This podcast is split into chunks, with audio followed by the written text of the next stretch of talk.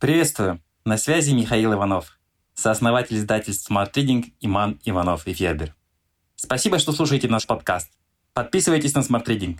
Слушайте и читайте самые лучшие книги.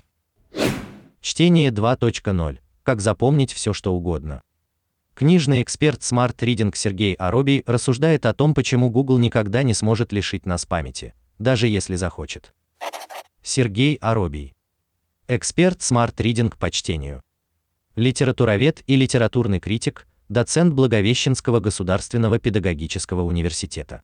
Автор четырех книг и 400 статей о современной литературе. В один октябрьский день 2006 года в городе Кисарадзу, что к востоку от Токио, при большом стечении народа, японец Акира Харагучи проговорил 16 часов без перерыва. Собеседник ему не требовался. Более того, вступать в беседу с Харагучи категорически запрещалось. Все это время японец, прикрыв глаза, твердил и твердил цифры. Начав в 9 утра, около часа ночи чудак замолчал. Мировой рекорд был поставлен. Харагучи по памяти назвал 100 тысяч цифр числа пи. Ныне эта затея кажется еще страннее, чем в 2006. О каких 100 тысяч цифр какого-то там числа может идти речь, если многие не дают себе труда запомнить 10 цифр собственного телефонного номера. Да и есть ли смысл в подобных мнемонических упражнениях? С памятью, однако, все непросто. В 2006 году я помнил 2000 стихотворений, благодаря чему неизменно очаровывал собеседниц. Сегодня не больше двух сотен. Наша память помещается не в гиппокампе, а в кармане, где лежит телефон. Любой вопрос без проблем укладывается в строку поиска Google. За год до того, как Харагучи поставил свой парадоксальный рекорд, его соотечественник, нейробиолог Такаси Цукияма выпустил книгу «Забывчивость мое второе», что-то там. Ее подзаголовок «Как вернуть то, что постоянно вылетает из головы». Цукияма утверждает, если раньше деменция считалась уделом пожилых людей, то ныне она грозит едва ли не каждому. К счастью, проблемы можно распознать на ранних стадиях, а этот недуг молодеет. Скажем, если вам бывает сложно сосредоточиться во время длинного рассказа собеседника, или в речи то и дело проскакивают слова-паразиты вроде «как бы» и типа «стоит насторожиться».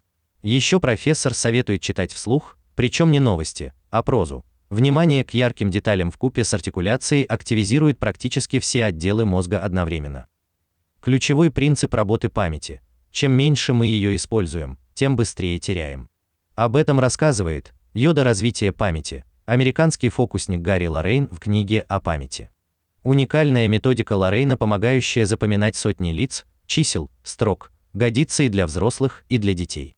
В ее основе ассоциации, силу которых мы часто недооцениваем. Чем парадоксальнее связаны в голове две идеи, тем труднее их забыть.